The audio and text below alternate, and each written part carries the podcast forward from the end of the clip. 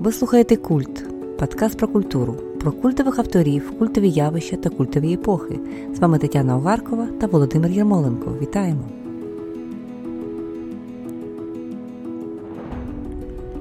Сьогодні ми говоримо про сестер Бронте, несподіваних і таємничих, реалістичних і містичних, про Шарлотту, Емілі та Анну, трьох молодих жінок, які змінили світову літературу. Сестри Бронте жили у Британії першої половини 19 століття. Їхній революційний талант взявся невідомо звідки з провінційного Йоркшира, з маленького будинку їхнього батька священика. Вони жили, немов у тріо чи навіть у квартеті зі своїм братом, але кожна з них особлива, не схожа на іншу. Вони померли молодими Емілі у 30, Анна у 28, Шарлота у 38, але залишили після себе твори, які змінили світову літературу. Отже, ми спробуємо пояснити, чим цікаві сестри Бронте, які багато хто з вас знає ще шкільної програми, а інші твори меншою мірою відомі. Отже, Володю, ти дуже багато цікавиш, цікавився цією темою, писав про це тексти. Е, сам контекст надзвичайно цікавий. Це є письменниці, е, дуже цікава родина, яка е, живе в 19 столітті. Це перша половина 19 століття. Ти здійснив навіть подорож в будинок Бронте для того, щоб побачити, якою була ситуація тоді тоді. Якими були твої враження? Це справді дуже цікава родина, і, як на мене, тут е, взагалі да, треба локалізувати в контексті. Так? Це перша половина 19 століття. Це ситуація, коли, в принципі, література більш-менш вона монополізована чоловіками. І з'являються, звичайно, там цікаві персонажі, так, жінки, ну ще попередні століття, які пишуть там у французькій літературі, передусім, але також деякі жінки з'являються і в англійській літературі. І та, і тут раптом майже з нічого а, з'являються ці три письменниці, кожна з яких по-своєму унікальна. Це Шарлотта, Емілі і Анни Бронте, кожна з яких живе Дуже трагічне життя, насправді, дуже коротке життя, тому що Анна помирає в 28, Емілі в 30, а Шарлотта ну, трошки їй було за 30, так, здається. 38 років. 38 років. І е, живуть вони, в принципі, в англійській провінції, в Йоркширі, містечку Хаворth. Е, це молоді жінки, які, в принципі, ну, не мають такого традиційного нашого зараз уявлення про щастя родинне, так, вони виховуються в великій родині, але постійно стикаються з трагедіями смерті, і ми про це ще поговоримо. Але от щастя заснувати власну родину мала тільки Шарлота, і то воно було дуже короткочасним, фактично тривало десь, здається, менше року, якщо я не помиляюся. А Анна, Емілі і цього щастя не мали. І раптом з цієї середини так, англійської провінції раптом народжуються ці, я вважаю, що ці три три зірки абсолютно унікальні, хоча вони живуть на спільному у спільному просторі, вони постійно спілкуються між собою, так, і ми про це теж можемо поговорити. Але от це для мене якесь диво літературне, культурне, як такі потужні тексти а, могли народили, народитися майже з нічого. Так, тексти надзвичайно потужні, надзвичайно різні. Так, нагадаємо нашим е, слухачам, що Шарлотта Бронте є, можливо, ну традиційно є найбільш відомою з її романом Джейн Ейр, який відразу після його появи е, всередині 19 століття, здається, 47-й рік. Він відразу став надзвичайно відомим, надзвичайно резонансним, і відтак е, дуже багато років він був навіть в шкільній програмі. Емілі Бронте є авторкою роману, який називається Грозові висот або Грозовий перевал в деяких наших перекладах. А Анна Бронте є авторкою двох романів е, Агнес Грей, який описує е, життя гувернантки, а також більш відомий такий програмний роман Незнайомка з Уальтфелд Холла. Е, роман певною мірою програмний, надзвичайно сучасний. У мене складалося враження, коли я читала усі ці три речі, що якщо Шарлотта Бронте це є авторка. Е, пік популярності якої е, був в 19 столітті, то усе 20 століття пройшло під знаком якоїсь реабілітації і більшу увагу до Емілі, починаючи з сюрреалістів і далі. І я не виключаю, що 21 століття буде століттям Анни Бронте. Тому що її роман, який говорить, який е, зараз вже починаються тези про те, що це є роман фемі... феміністичний, е, роман, який відстоює рівність, е, там свободу жінки. Цей роман дуже популярний сьогодні. Тобто три сестри, які жили в одному часі, фактично кожна з них стала ну, сестрою номер один в різному столітті. У мене таке враження складається. Так, ну і у кожного є свої якісь преференції, мабуть, у кожного читача. Для мене я я, я не приховуватиму, що це все ж таки Емілі Бронте, Wuthering Heights, е, буремні висоти. Е, мені здається, цей роман, який який дуже цікаво. От, е, Не хочу там читачам нашим розповідати про сюжет. Ми навпаки хочемо, щоб ви його прочитали. Але Мені здається, що це роман, який будь-який геніальний твір, він він поміж епохами. Він, Мені здається, будь-який геніальний справді твір він заглядає і в минуле, і в майбутнє. Це стрибок до якогось глибинного минулого і стрибок якогось до майбутнього. Так от Wuthering Heights Емілі Бронте це з одного боку діалог з британським готичним романом, який тоді, е, в ближче до середини 19 століття, був уже, в принципі епоха минулого, так, готичний роман це скоріше кінець 18-го, початок 19 століття. Але водночас це якийсь стрибок до естетики експресіонізму або сюрреалізму, сюрреалізму навіть так, початку так. ХХ століття з його з його такою роботою, з мареннями, зі страхами людини, з якимись такими несвідомим, так, якимись глибинами несвідомого, з якоюсь там демонічністю навіть. Ну і зараз, якщо прочитаєте буремні висоти, або в різних перекладах буремний перевал чи грозовий перевал, здається, російський переклад, то ви, я думаю, це відчуєте. Це триллер, так? Це такий хічкок, але хічкок народжений в середині 19 століття. Е, це Хічкок, але це також і сюрреалістична така річ, і абсолютно не випадково. Однією з перших екранізацій, саме е, кінематографічних цього роману, була робота Бюнюеля. Цей фільм був дуже популярним. Він, власне, е, описував, частково частково подавав цю історію. Відразу треба сказати, що роман настільки багатий, що навіть сюжет його переказати важко, тому що мова йде про декілька поколінь, про декілька любовних історій.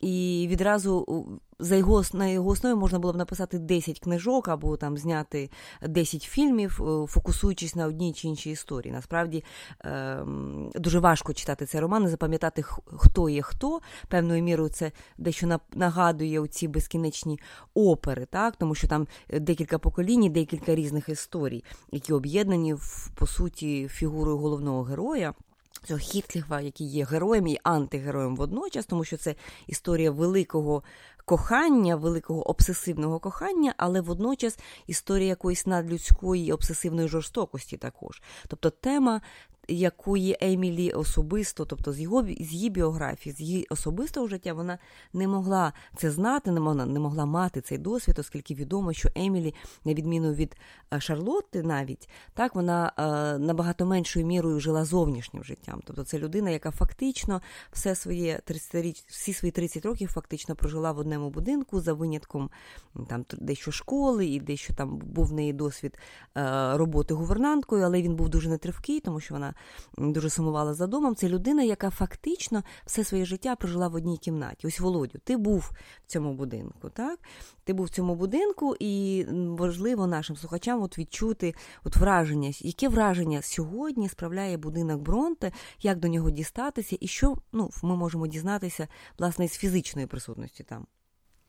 Це дуже цікавий регіон, тобто це Йоркшир, і ви відчуваєте, наскільки ця атмосфера е, твору Емілі Бронте, вона, вона, так би мовити, в цій географії. Мені здається, якраз цей текст показує, наскільки література може бути локалізована. Вона може бути, вона зростати власне з цього досвіду, який оточує конкретного письменника, конкретного автора.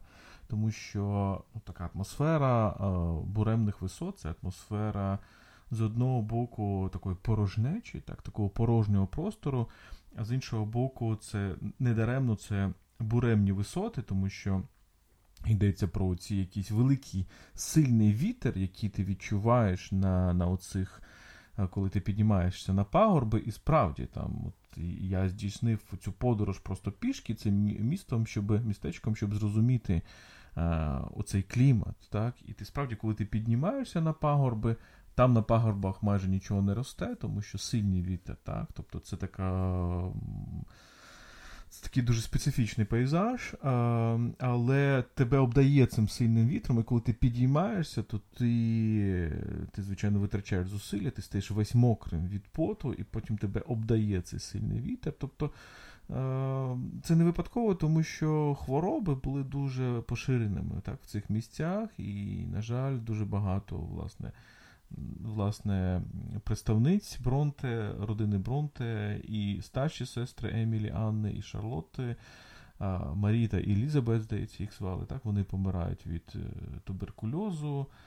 І, в принципі, і Емілі, і Анна теж помирають від туберкульозу. Тобто, Та і Шарлотта теж, так. І, і Шарлотта. Тобто, в принципі, оця, оця проблема, так, проблема поширення поширення цієї хвороби, проблема з диханням, проблема з легенями, проблема ось вона є присутня. так? Але з іншого боку, дуже цікаво, що що справді їхній будинок це локалізувати, давай локалізуємо. так? Тобто це родина, е, де є е, власне голова родини, це англіканський священник, його звати Патрік.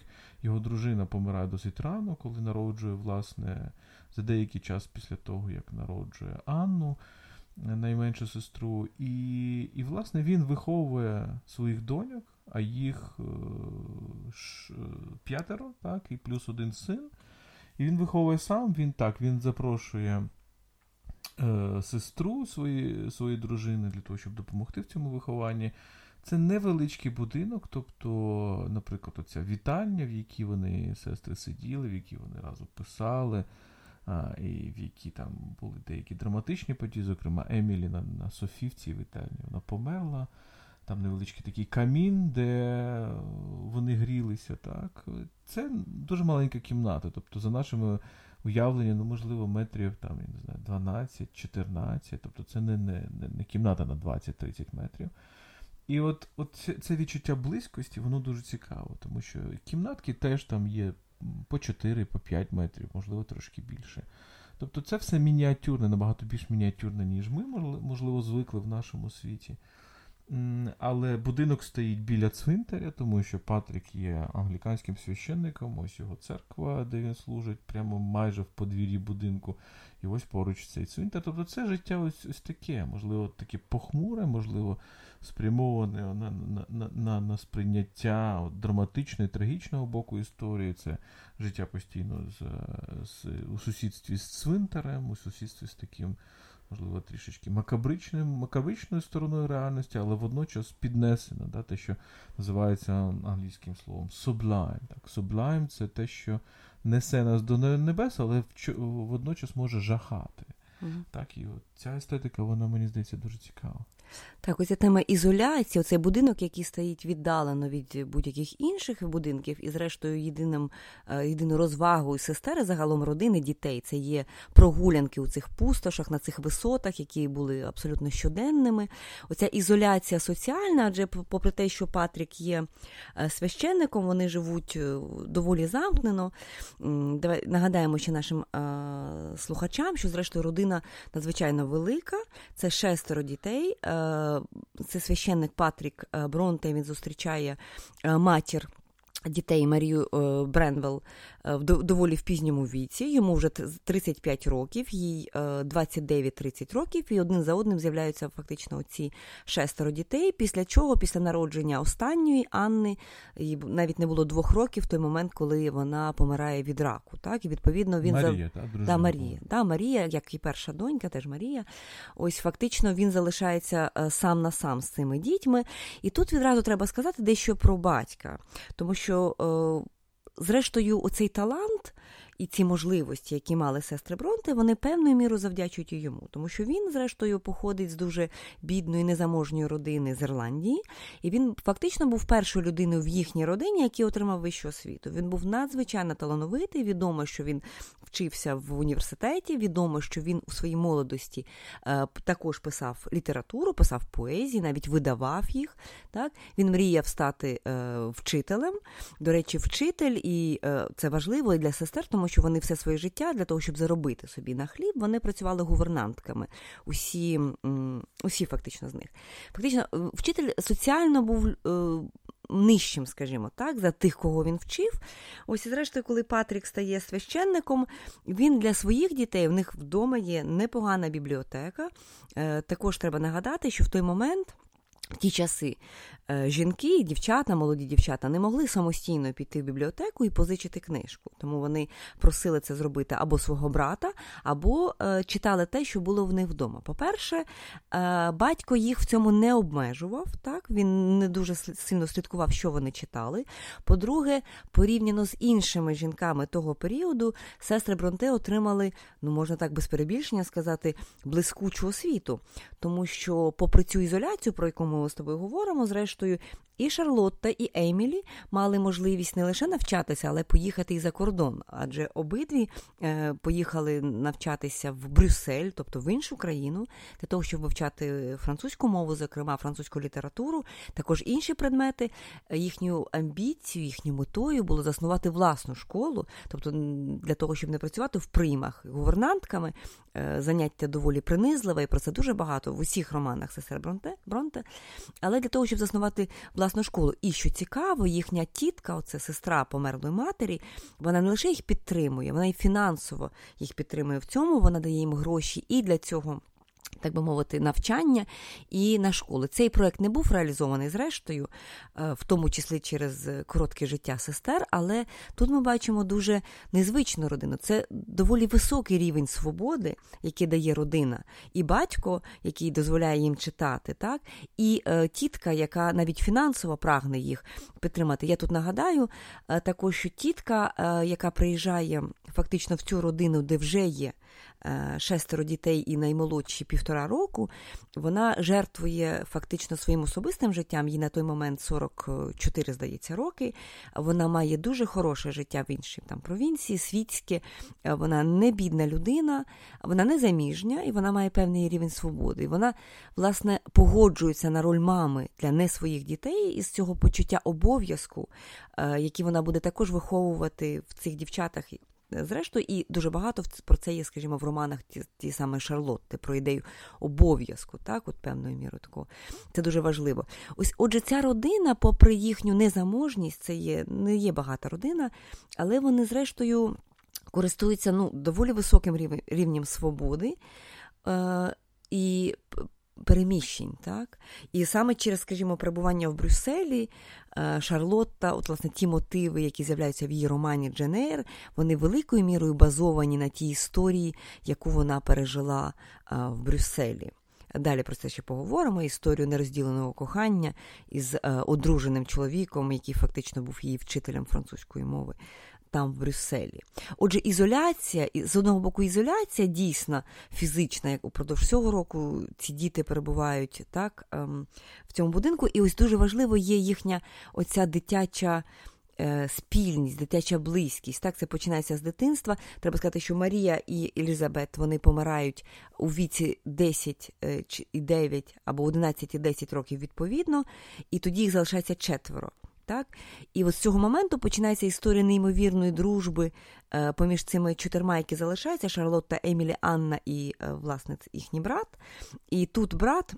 Відіграє важливу роль, Володя, що ти про це хотів би розказати? Про роль брата, так, який теж доля його була доволі трагічною. Так, ну, е, по-перше, дуже дуже справді це трагічна історія про старших сестер, які помирають, тому що вони перебувають в цьому інтернаті, в який віддає їх батько. Батько, в принципі, ну, не від злої душі віддав їх в інтернат, тому що він розумів, що якраз дівчатам треба дати освіту. І якщо він ще міг там потягнути, він хотів виховувати, він хотів дати освіту своєму єдиному сину. Та? Тобто це така була ставка все ж таки на хлопчика, а дівчат віддати в школу. Але виявилося, що в школі в цій були дуже погані умови, поганий клімат, погане повітря. І зрештою це була ну, смертельна небезпека, як виявилося, тому що. Марі та Елізабет от помирають дуже в ранньому віці, там 10-12 років, якщо не помиляюсь. І після цього він, звичайно, інших забирає. Там Шарлота там була теж, так? І після цього от починається оце, оце життя в чотирьох. так? Тобто можемо говорити, що це тріо Бронте, але можемо говорити, що це квартет Бронте. І е, в цьому квартеті Бронте справді син, е, єдиний хлопчик, відігравав дуже цікаву роль, тому що тато хотів його виховувати, з нього творити якусь там інтелектуально освічену фігуру. Вони читали для них дуже важлива була в дитинстві книжка Арабські ночі, тобто те, що ми знаємо під назвою е, Тисячі однієї ночі, так? Е, ці розповіді про Шахерезаду. Це вміння, насправді, ця культура розповідати історії. Вона от прийшла через ці тексти, я думаю. Плюс там, наприклад, вони почали гратися в іграшки, які дарували. Бренвелу, так, цих солдатиків, і там були там джини якісь, які їх забирали. Ну, Тобто всі ці історії, можливо, з близькосхідної ці інспірації, вони, мабуть, навчили їх розповідати розповідати історії. У Бренвола, на жаль, була історія. Бренвол, до речі, був ще й художником таким. Він намагався малювати. У нього дуже багато в музеї цьому ом, зібрано таких його малюнків, деякі з них такі макабричні. Там Ми бачимо цього мале... Е, цього юнака, до якого приходить смерть, такі скелети. Угу. Так. Але є знаменитий також портрет, який він написав. Е, Власне, це головний, головне наше можливе уявлення про те, як візуально виглядали сестри. І там мало би бути теж квартет. Тобто там було мало бути чотири фігури, але посеред е, цієї картини от якийсь силует, який потім затертий, мабуть, це власне він малював самого себе. І ми бачимо це порожнє місце.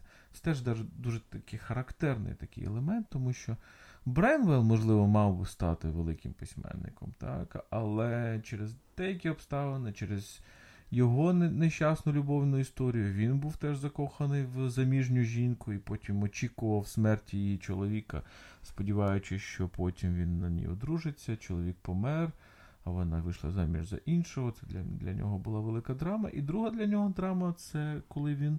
Зрозумів, що сестри, виявляються, займаються літературою, виявляються, опублікували свої твори, а вони опублікували свої твори від початку під чоловічими псевдо. Про це ми ще поговоримо. І і він зрозумів, що це для нього це була якась зрада. Так? От Ми були в чотирьох, ми все це весь світ уявний, цей фантазійний світ створили на чотирьох, але а раптом сестри стали письменницями, я не став. Тому е, після після цього, власне, коли ну, він став до певної міри алкоголіком, можна сказати, і помер е, от, від, е, від всього цього, і це от розпочало таку ланцюгову реакцію, тому що на похоронах е, іде, наприклад, Емілі. Вона там дістає застуду, застуда, мабуть, активізує там сплячий туберкульоз, Емілі швидко помирає. Потім виявляється, що заражена Анна, Анна теж швидко помирає. Оці три смерті, от якщо були от на початку ці дві смерті маленьких дівчаток, Марі і Елізабет, то от потім одна за одною, буквально з дистанції в кілька місяців, смерті Бренвела, Емілі і Анни. І це, так, звичайно. і Шарлотта залишається одна. Е, повертаючись до от малювання, треба сказати, що так, дійсно він Бренвел він мав амбіції бути художником, і дійсно надзвичайно цікаві талановиті малюнки, але не варто забувати, що і Шарлотта, і Емілі, і Анна також малювали. Їхні малюнки також зберіглися в цьому музеї, і вони теж надзвичайно цікаві. Тобто є, наприклад, е, малюнок Емілі, як вона малює свою власну собаку. В неї було багато різних собак в різні роки. Е, це дуже дуже цікаво і дуже талановито.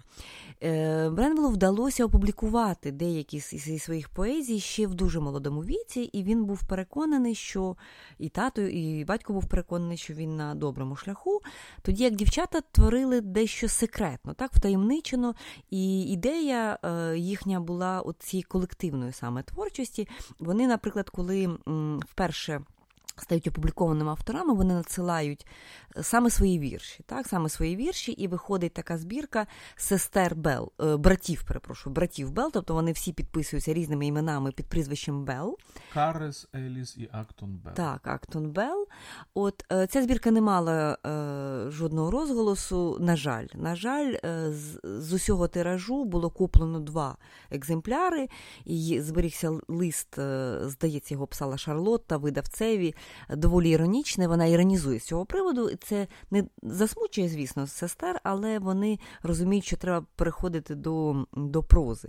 І дійсно, коли дізнається Бренвелл про власне про це тріо, яке існує втаємничено навіть від нього, це для нього є е, великим. Ударом. І цікаво, давай вже про публікацію, публікацію перших творів. Вони також оцим е, з тріо йдуть в публікацію романів. Вони пишуть три романи, серед яких роман Шарлотти Професор, далі е, Буремні висоти Емілі і Агнес Грей Анни Бронте. Вони надсилають так само в трьох так, для публікації видавцеві. Але і тут іронія історії, що Шарлотта Бронте, ну все-таки Шарлотта в 19 столітті була більш відомою. Ось е, її роман не погоджується видавець видати, і відповідно погоджується лише видати Емілі і Анну. Шарлотта починає е, шукати інші можливості, і вона пише інший роман фактично за декілька тижнів, навіть так, якщо не місяців, пише Дженери, надсилає іншому е, видавцеві. І іронія долі ще раз, її роман виходить раніше. Та? Попри те, що він написаний пізніше, він, її роман виходить раніше за романи сестер, е, відповідно, Емілі і Анни. Оцей видавець Емілі і Анни насправді був дуже дивний тип, так, як би сказали ми зараз, дуже мутний тип. Він взяв ці романи, він їх не опублікував, він щось там загубив. А а потім, коли виходить цей роман Джейн Ейр, під псевдо, знову ж таки, Кара Рабелла, якщо не ну, так, тобто чоловічим псевдо, цей о, мутний видавець вирішує видати все ж таки романи Емілі і Анни, але під обгорткою, що це насправді інші романи цього Кара Рабелла. Так? Тобто такий був е, серйозний шахрай, да, всередині 19 Суцільна містифікація, так, і тут дуже багато факторів грає. І, по-перше, що під е, це вже був відомий роман, по-друге, під, під чоловічими іменами. І тут треба сказати, що Шарлотта була фактично єдиною з цієї родини, хто мала ну, хоча б декілька років для того, щоб зрозуміти, що відбувається далі, і взагалі пережити буде якусь рецепцію своїх творів. Адже Емілі, скажімо, е, вона помирає всього-навсього рік після виходу свого роману, і перші відгуки на нього були ну, дуже дуже поділені, тому що дуже багато було і негативних е, негативних відгуків, і вона так і не зрозуміла так, за, за її життя, що цей роман фактично стане ну, класикою дещо пізніше.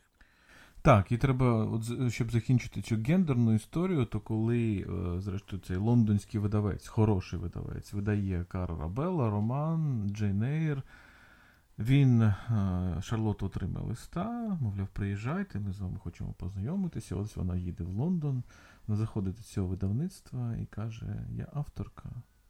І, звичайно, це був шок видавців, тому що вони були впевнені, що це чоловік, що це хлоп, ну, що це молодий чоловік. так. Але давай поговоримо про ці от, власне, романи, про що це, так. І ми на початку говорили, що вони абсолютно різні. І ще раз хочу наголосити нашим читачам, що уявіть собі цих трьох сестер, між кожною, е, тобто вони фактично майже однолітки, два роки між кожною. Так? Тобто, навіть Шар... менше, там навіть там півтора навіть. Так, це Шарлотта старша на Емілі на півтора, десь два, і Емілі старша Анну на півтора, десь два роки. Тобто, в принципі, у віці там 20 років, 25 років, це, це люди майже одного віку. Вони живуть в одному будинку, вони ділять там радості, драми і так далі. Вони ділять зацікавлення.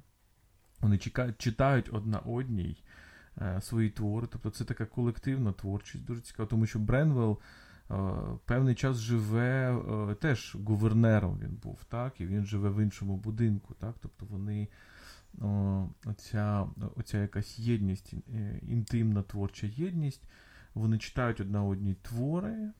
Інколи є такі драматичні історії, коли Шарлотта знаходить поезії Емілі коли Емілі гуляє з псом, і і, і ці ці поезії вражають повністю. Тобто Шарлотта, я думаю, вона відчувала цей якийсь дикий талант Емілі.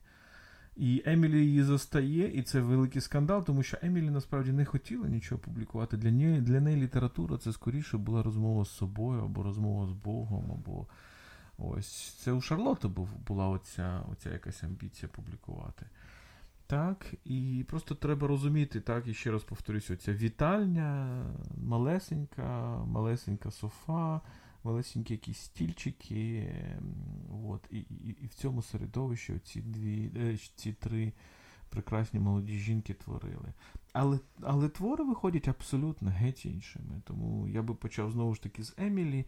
Ти вже згадувала про якийсь такий е, сюжет певний, так? тобто про якусь таку атмосферу. Атмосфера така е, буремних висот, вона така дуже напружена, вона трилерська, і і справді ти сформулювала це так. Тобто це водночас і про велике кохання, і про велику жорстокість. Я би сказав, що Емілі якраз намацує те, що, е, можливо, там намацував трішки романтизм епоха романтизму попередня, але епоха романтизму, скоріше, там байронівські ці герої.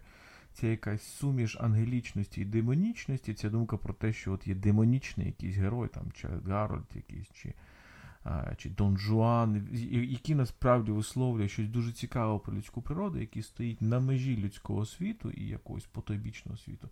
Так от для Емілі вона малює цього персонажа Гіткліфа, він, звичайно, негативний передусім. Тобто, Але це історія про те, як від великого кохання можна народитися велика ненависть, велика жорстокість. Жорстокість, яка яка заражає всіх. Так? Це, Це надзвичайно жорстокий роман.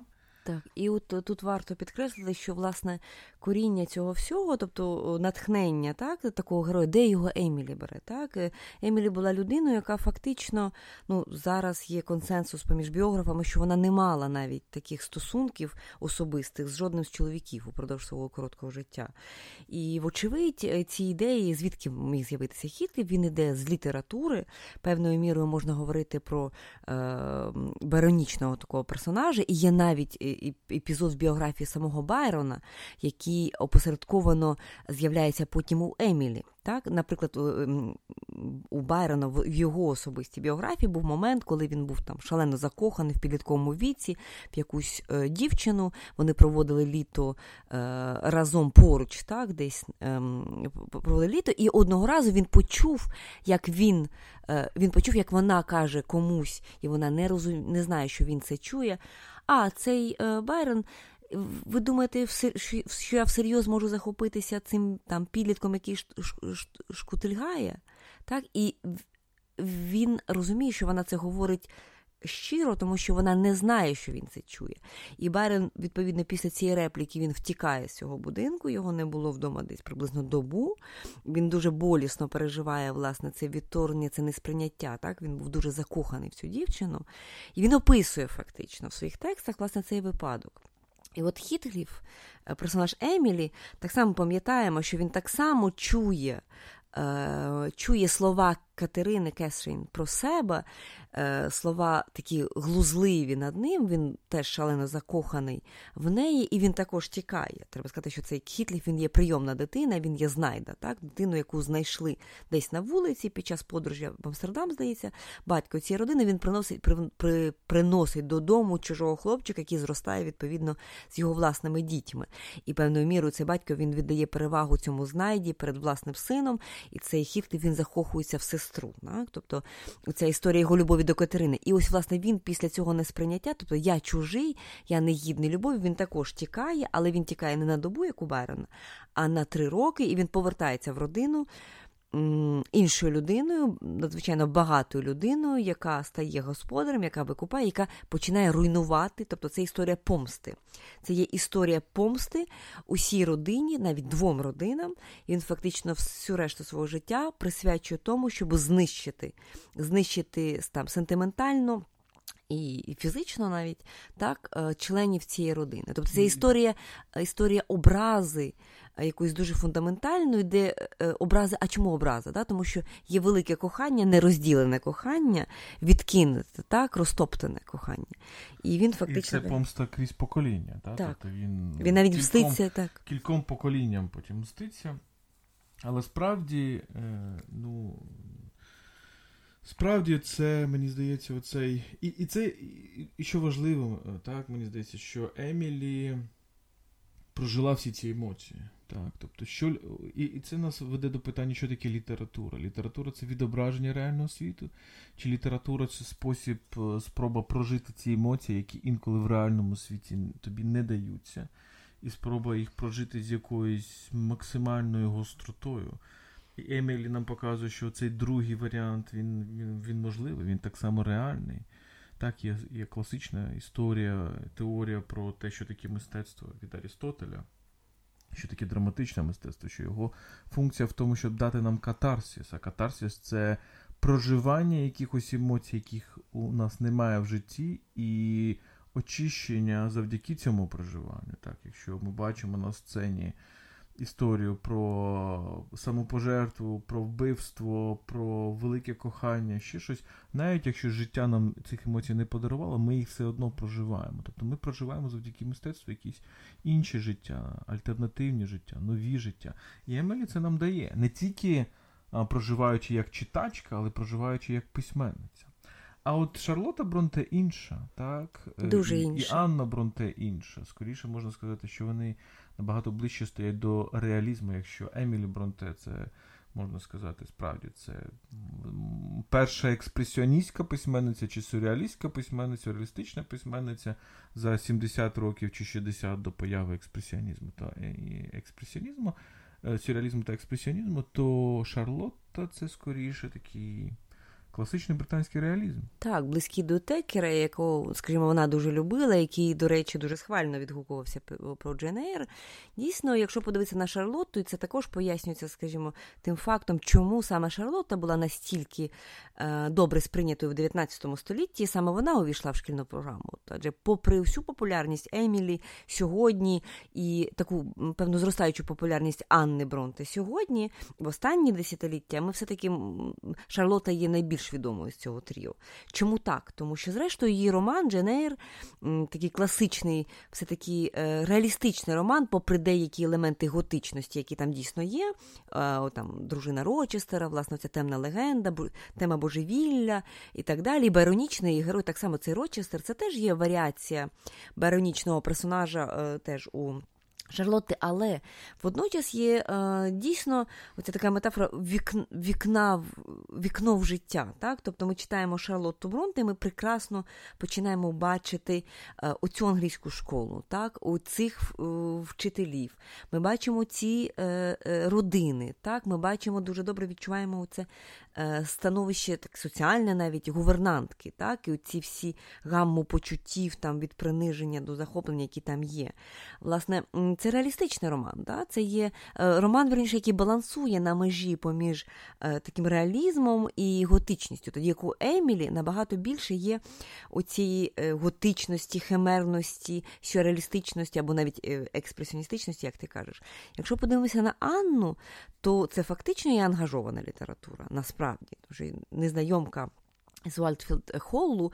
Це є історія про жінку, яка е, ми розуміємо, що ми знаходимося тут на початку 19 століття про жінку, яка має сміливість втекти із е, родини разом з дитиною, тому що її чоловік є алкоголіком. До речі, тут є важливий цей автобіографічний момент, про який ти сказав, от з цим братом. Так? Багато сцен і багато спостережень вона бере саме із спостережень за поведінкою цього брата в моменти цих запоїв і дебошів. Так? Це є жінка, е, історія жінки, яка тікає від насильства, і тут теж паралель з Емілі цікава, адже насильства дуже багато в буремних висотах, да? дуже багато цієї історії про те, що кохання і насильство, і жорстокість вони поєднані. У Анни е, це є. Інша абсолютна концепція, адже її героїня вона не погоджується на цю жорстокість, адже теж вона переживає ці постійні епізоди жорстокості і знецінення так, з боку власного чоловіка. Вона наважується втекти, забрати дитину і почати нове життя з нуля, в тому, в тому числі фінансово незалежне життя від колишнього чоловіка. Ось і їй це вдається. Вона має талант, вона є художницею. До речі, тут теж є автобіографічний момент важливий. Тобто їй вдається почати нове життя з чистого аркушу в абсолютно іншому місці. І також тривалий час, ем, так би мовити, ну, бути непоміченою для власного чоловіка. От. Тобто тут історія, е, ну, чому я кажу, що Анна буде популярною. Ми бачимо цю це такий дедалі більший інтерес до Анни. Вона дуже популярна в 21 столітті. Да? В, в, в ідеї такого ангажованого роману, роману емансипативного, так, і це історія жінки, яка є самостійною, яка є незалежною, яка, яка є в змозі приломити ситуацію, яка не є жертвою. Так? Це є історія а, жінки, яка потрапила в дуже скрутне становище, яка не є, виходить з нього не жертвою, а переможницю. Так? Е, що не можна сказати про да, про героїнь Емілі і Шарлотти. Так? Хоча хоча ем, треба сказати, що Шарлотта е, вона теж е, мала і листування, і спілкування з багатьма феміністками того часу. Так, так, е, феміністки не феміністичний е, рух починається зовсім не наприкінці 19 століття з ідеї про там загальне виборче право, про те, що жінки мають право голосувати. В роки сестер Бронте найбільш феміністичною ідеєю є ідея про те, що жінки мають право на освіту. От е, самі сестри мали цей привілей деякою мірою, але Шарлотта дуже добре була свідома того, що це треба зробити правилом. І жінки, там дівчата мають право самі піти в бібліотеку обрати книжки, які вони хочуть. І для неї так само ця ідея. Свободи жінки, свободи вибору дуже є важливою. Там Дженейр декілька є епізодів, які про це говорять, зокрема, коли е, там вона мусить, вони вже вона вже має вийти заміж за Рочестер, тут з'ясовується, що він вже є одруженим. І вона йде. Вона йде не тому, що до цього її е, підштовхує вікторіанська мораль, але адже те, що вона робила до того, фактично є ну, певним запереченням цієї моралі, тобто вона є поза цим. Так? А вона йде е, саме через. Почуття якоїсь власної гідності, власної свободи, і того, що вона не приймає ці умови. Да? Тобто ці моменти є у Шарлотти, але Ан, у Анни вони є навіть ще більш виразними. Тобто ми бачимо цих трьох жінок, письменниць з абсолютно різними світами. Так, от Емілі в цьому ну, дійсно готично-романтичному такому світі, оцих надзвичайно буремних почуттів і надзвичайно точних і істинних якихось описів, наскільки близько є ненависть і любов. Ми бачимо Шарлотту, яка є таким тонким реалістом з такими готичними моментами, і бачимо Анну, яка ну, дійсно дуже передчасно, дуже рано починає говорити про такі феміністичні теми, дуже важливі. Так, і в цьому, власне, мені здається, і і нам здається, так, разом стані, нам здається, що в цьому якраз і ця дивовижність цієї, цієї родини, про яку ми говорили на початку, ця дивовижність е, цих трьох авторок, які народилися в такому, ну, в принципі, провінційному містечку, десь на буремних висотах, але по-своєму кожна з них змінила європейську. Ви слухали Культ, подкаст про культуру. З вами були Тетяна Гарко та Володимир Ярмоленко. Не тікайте, не підписавшись на наш подкаст на Фейсбуку та Саундклауді. І до зустрічі на культових темах.